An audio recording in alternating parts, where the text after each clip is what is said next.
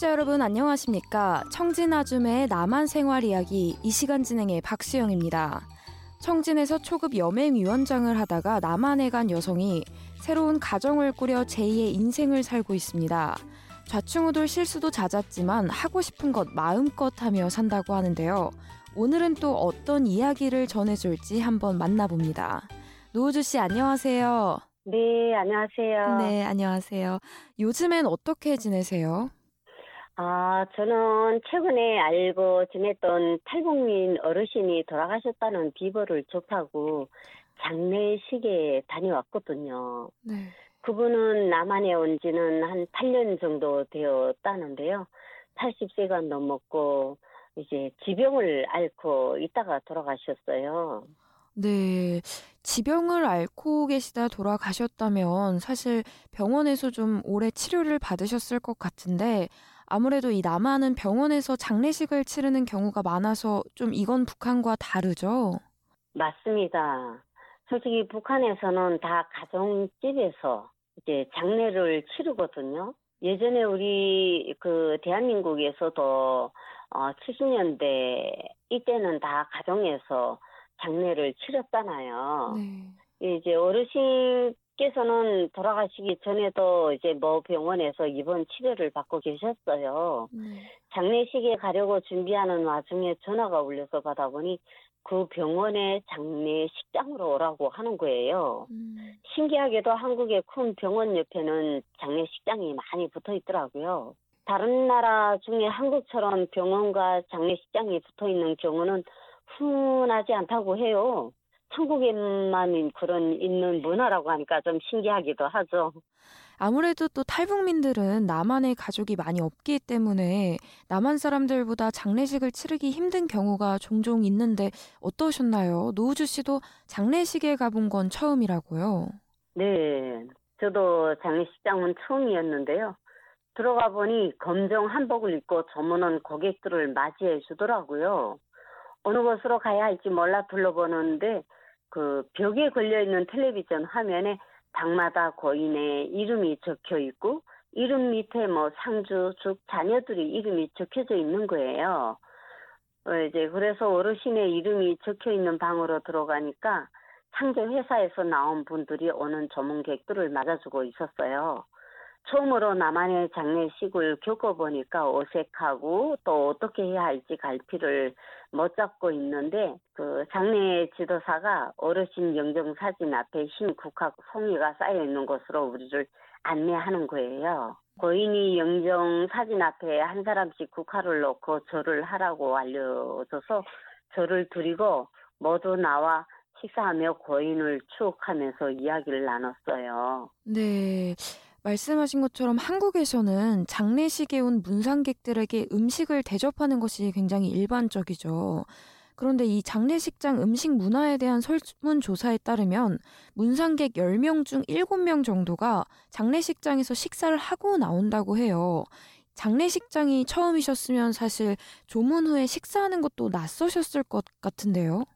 네. 정말 검정 한복을 입은 장례 지도사분들이 식사하면서 이야기 나누라고 우리를 식탁으로 이끄는 거예요. 음. 식탁이 놓여 있는 자리에 앉아 들러보니 전문객들이 음식을 드시면서 상주를 위로하더라고요. 식탁에는 떡과 고기, 과일, 술과 음료수까지 상차림이 다 되어 있었어요. 제가 장례 지도사님께 조용히 음식을 어떻게 마련해서 전문객들에게 대접하냐고 물었더니 고인이 생전에 상조 회사에 보험을 들어놓았기에 상조 회사에서 음식과 장례까지 다 지원해 준다는 거예요. 깜짝 놀랐죠. 음, 네. 네, 진짜 한국에서는 장례식 준비부터 화장까지 또 식사까지 해서 모든 과정을 이 사설 기관에서 담당하는 경우가 많죠. 아무래도 무연고의 어르신이었지만 이 덕분에 장례를 잘 치를 수 있어서 다행이네요. 맞습니다. 전문객들도 우리뿐이 아니고요. 동사무소 직원분들과 복지관 등에서 그리고 신변보호관님들도 오셔서 고인의 영정을 지켜주니까 외롭고 쓸쓸하지 않았어요.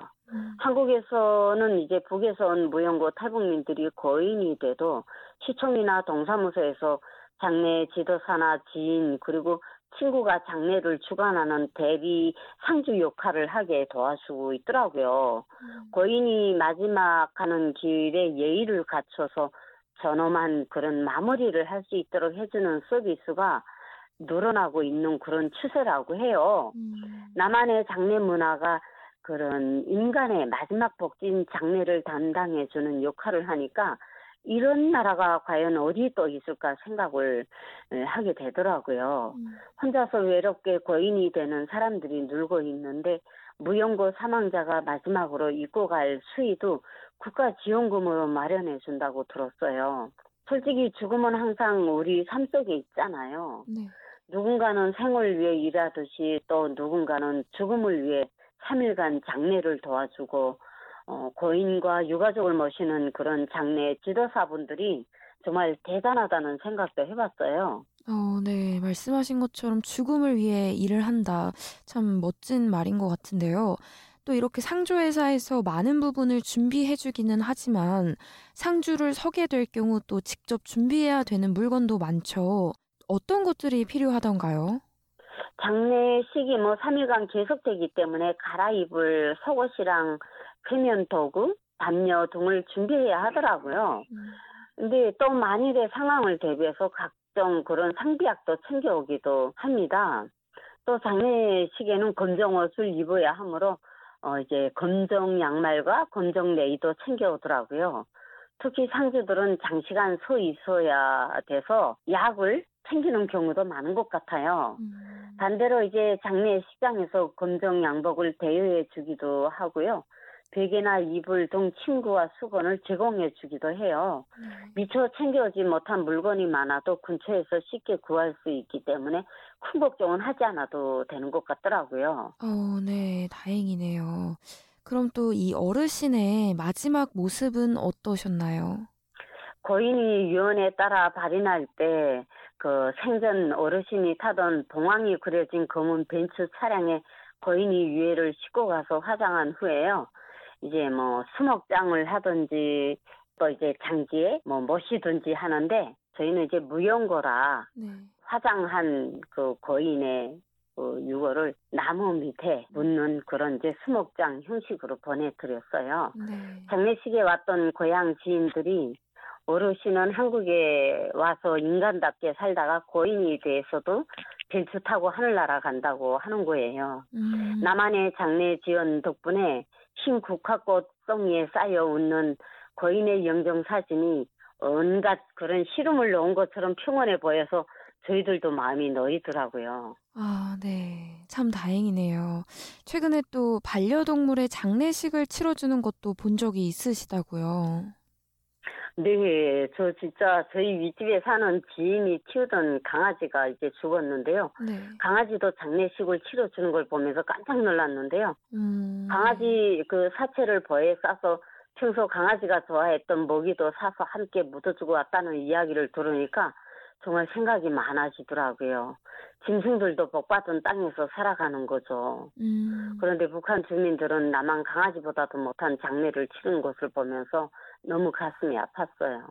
음. 북한은 고사하고 변변한 수위도 못 입고 또 음식과 전문객들도 없이 마을 사람들이 천술의 시체를 싣고 끌고 가서 산에 묻어주고 왔던 그 추웠던 겨울날에 오는 장례식이 내리를 스치면서 하나늘을 이고 사는 한 민족인데 어떻게 이렇게 다를 수가 있는지 정말 한탄스러웠거든요. 네, 참 안타까운 상황이죠. 또 한국에서는 이렇게 장례 문화는 처음 겪어보셨는데 어떠셨는지요? 북한에서 겪었던 그런 장례식 생각이 나면서 울컥해지는 거예요. 고향에서 먹지 못해서 영양실조로 고인이 된 사람들을 제가 장례를 여러 번 치러드렸던 생각에 가슴이 먹먹하더라고요. 또 나만의 장례 문화가 이색적이면서도 특별한 그런 차별 문화가 없는 장례식 문화에 놀랐어요. 음. 국회의원이든 뭐 일반 사람이든 똑같이 고인을 추모하고 또 이제 추억하는 모습을 보면서 북한과는 참 많이 다르다고 느꼈어요. 음. 북한의 일반 주민들은 고인이 되면 관을 살 돈이 없어서 그냥 땅에 묻히거든요. 근데 이제 잘 사는 간부들은 장례식을 보면 예외죠. 음. 그런데 반대로 남한에서는 무연고 탈북민도 수술하지 않게 나라에서 적극적으로 도와주는 것을 보니 지금 죽는다고 해도 마음 편히 눈을 감을 수 있을 것 같더라고요. 고향의 주민들에게도 인간의 전엄과 또 평등한 대접을 받으면서 마지막 가는 길을 준비하는 자유로운 장례 문화가 자리 잡기를 정말 간절히 바래봅니다. 네, 저도 함께 바래보고 싶은데요. 노우주 씨, 오늘 말씀 감사합니다. 네, 여러분 다음 시간에 뵙겠습니다. 네, 그럼 청진 아줌의 남한 생활 이야기 오늘은 한국의 장례 문화에 대해 전해드렸습니다. 지금까지 진행에는 RFA 자유아시아 방송 박수영입니다.